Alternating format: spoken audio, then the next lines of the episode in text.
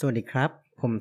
1113 ตอนนี้คุณกำลังฟังปลายปากกาพอดแคสต์ พอดแคสต์ที่จะพาคุณท่องโลกหนังสืออันหลากหลาย ไปพร้อมๆ กับการพัฒนาตนเองผ่านประสบการณ์ของหนังสือ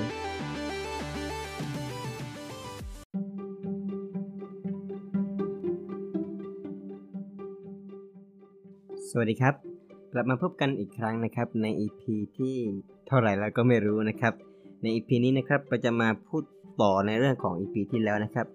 เนื่องด้วย EP ที่แล้วเนี่ยเราพูดถึงเรื่องของสิงโตกับโลมานะครับ เป็นประเภทสิงโตที่เป็นพวกชอบนำคนอื่นอะไรอย่างเงี้ยนะครับ คนที่เป็นประเภทโลมานะครับ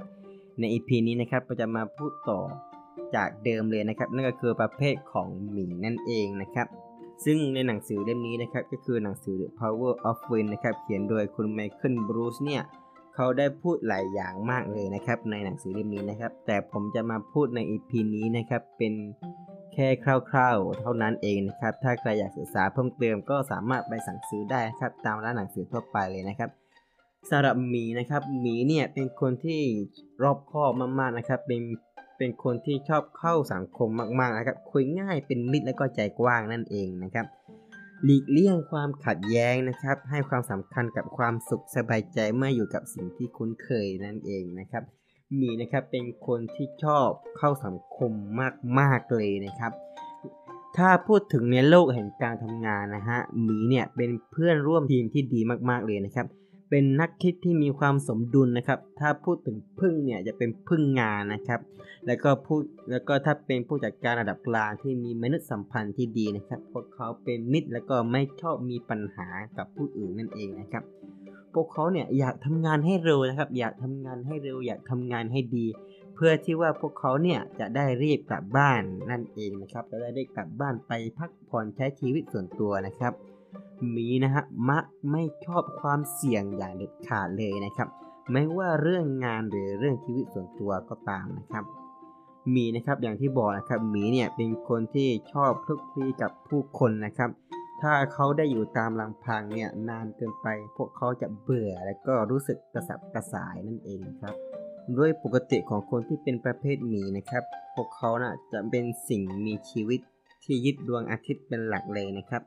เวลาชีวภาพของพวกคนที่เป็นประเภทหมีนะครับ เป็นไปตามการขึ้นและการตกของดวงอาทิตย์นะครับ เวลาดวงอาทิตย์ขึ้น พวกเขาก็ตื่น เวลาดวงอาทิตย์ตก พวกเขาก็นอน นี่คือคนที่เป็นประเภทหมีนั่นเองนะครับ ซึ่งคนที่เป็นประเภทหมีนะครับ เป็นประเภทที่คนส่วนใหญ่ในประเทศนี้หรือในโลกนี้ก็ได้นะครับ มักเป็นประเภทหมีซะส่วนใหญ่นั่นเองนะครับผม โดยเป้าหมายหลักนะครับที่หมีต้องทำให้ได้เนี่ยมี3 3อย่างด้วยกันนะครับ อย่างแรกก็คือต้องนอนหลับให้เพียงพอนะครับ แล้วก็ออกกำลังกายในระหว่างสัปดาห์นะครับ อันที่ 2 ก็คือเปลี่ยนเวลาในการกินอาหาร เพื่อเร่งกระบวนการเผาผลาญและลดน้ำหนักนะครับ และอันสุดท้ายก็คือเพิ่มพลังงานในยามบ่ายและยามเย็น ด้วยการทำกิจกรรมต่างๆ และก็การงีบหลับอย่างมีกลยุทธ์นั่นเองนะครับ ถ้าสมมติว่าหมีเนี่ยเกิดปัญหาขณะทำตามจังหวะเวลาชีวภาพที่ผมกำลังจะแนะนำในตอนเดียวเนี่ย สาเหตุหลักๆ น่าจะมีอยู่ 3 อย่างด้วยกันนะครับ อย่างแรกเลยก็คือ รู้สึกเหมือนถูกตีกรอบนะครับ คนที่เป็นประเภทหมีนะครับ ไม่ชอบการดำเนินชีวิตตามตารางเวลานะครับ ถึงแม้ว่าความเป็นจริงแล้วเนี่ย เราทุกคนต่างดำเนินชีวิตตามตารางเวลาในสมองทั้งนั้นไม่ว่าเราอยากจะทำหรือไม่ทำก็ตามนะครับ แทนที่เราจะคิดว่าตัวเองกำลังถูกตีกรอบด้วยตารางเวลาเนี่ย เราควรทำความเข้าใจว่าอิสระที่แท้จริงเนี่ย มาจากการมีพลังงานเพิ่มขึ้น มีน้ำหนักส่วนเกินลดลงสื่อสารได้ดีขึ้น เป็นต้นนั่นเองนะครับ ปัญหาข้อที่2นะครับถ้าสมมติว่าเราเกิดปัญหาถ้าทำตามเวลาชีวภาพนะครับ ก็คืองีบหลับระหว่างวันนานเกินไปนะครับ แล้วก็นอนตื่นสายในช่วงสุดสัปดาห์นั่นเองนะครับ ถ้าสมมุติว่าเราเนี่ยทนไม่ไหว ผมแนะนำว่าให้นอนต่อในเช้าวันเสาร์ได้อีกประมาณ 45 นาทีนะครับ หรือเราจะงีบหลับในวันอาทิตย์สัก 20 นาทีก็ได้นั่นเองนะครับ อันที่สานะครับ อยากกินอาหารว่างตอนดึกนะครับ นี่เป็นอีกนิสัยหนึ่งนะครับ ที่ต้องเอาชนะให้ได้เลยนะครับ ด้วยเหตุผลสำคัญ2ประการในกันนะครับ ประการแรกนะครับ มันเป็นสาเหตุหลักที่ทำให้เกิดความห่วงยางรอบเอวเรา นั่นก็คือมีมีความเสี่ยงในการเป็นโรคเบาหวาน เป็นโรคหัวใจ และก็เป็นโรคมะเร็งบางชนิดนั่นเองนะครับ เหตุผลที่ 2 ก็คือการกินมื้อดึกนะครับ มันจะทำลายหรือชะลอการนอนนั่นเองนะครับ ตะกี้ผมบอกไว้แล้วนะครับว่ามีเนี่ยจำเป็นต้องพักผ่อน ถ้าไม่ได้หลับสนิทนาน 8 ชั่วโมงเนี่ย พวกเขาจะไม่สามารถดึงศักยภาพของตัวเองออกมาได้อย่างเต็มที่นั่นเองนะครับ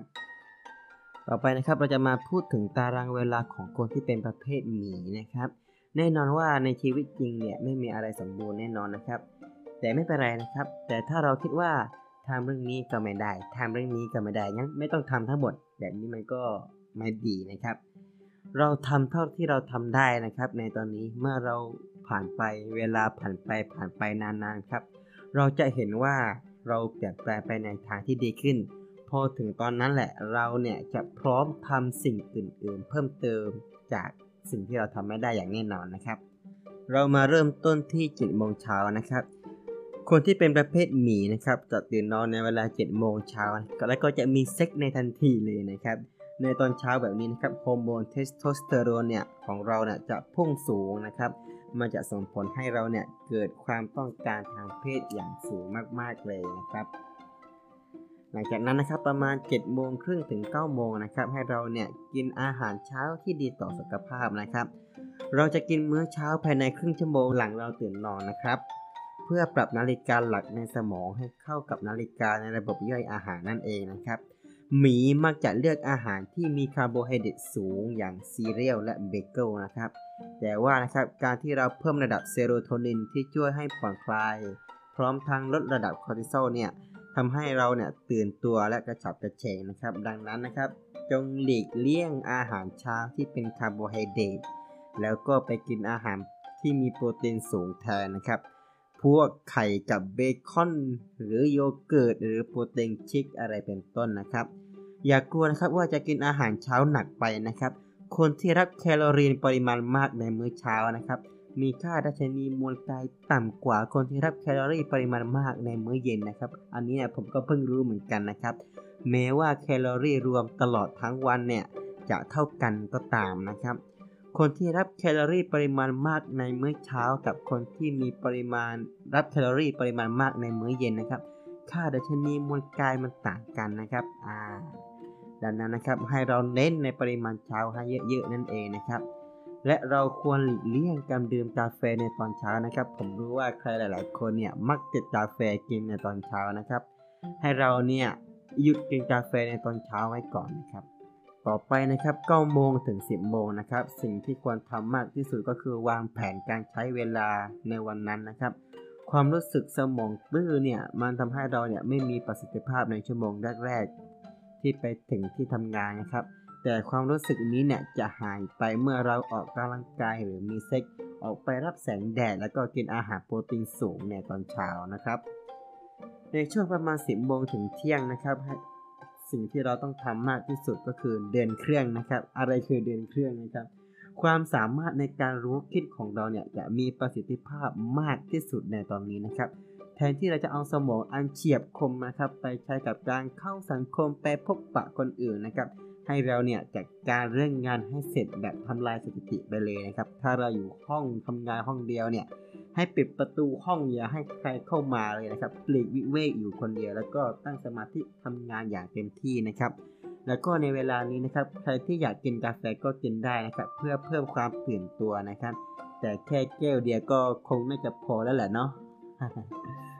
โอเคนะครับ พอถึงเที่ยงถึงบ่ายโมงเนี่ยให้เราเคลื่อนไหวร่างกายกินอาหารแล้วก็เคลื่อนไหวร่างกายต่อนะครับ การที่เราขยับขยื้อนร่างกายเนี่ยด้วยการกินก่อน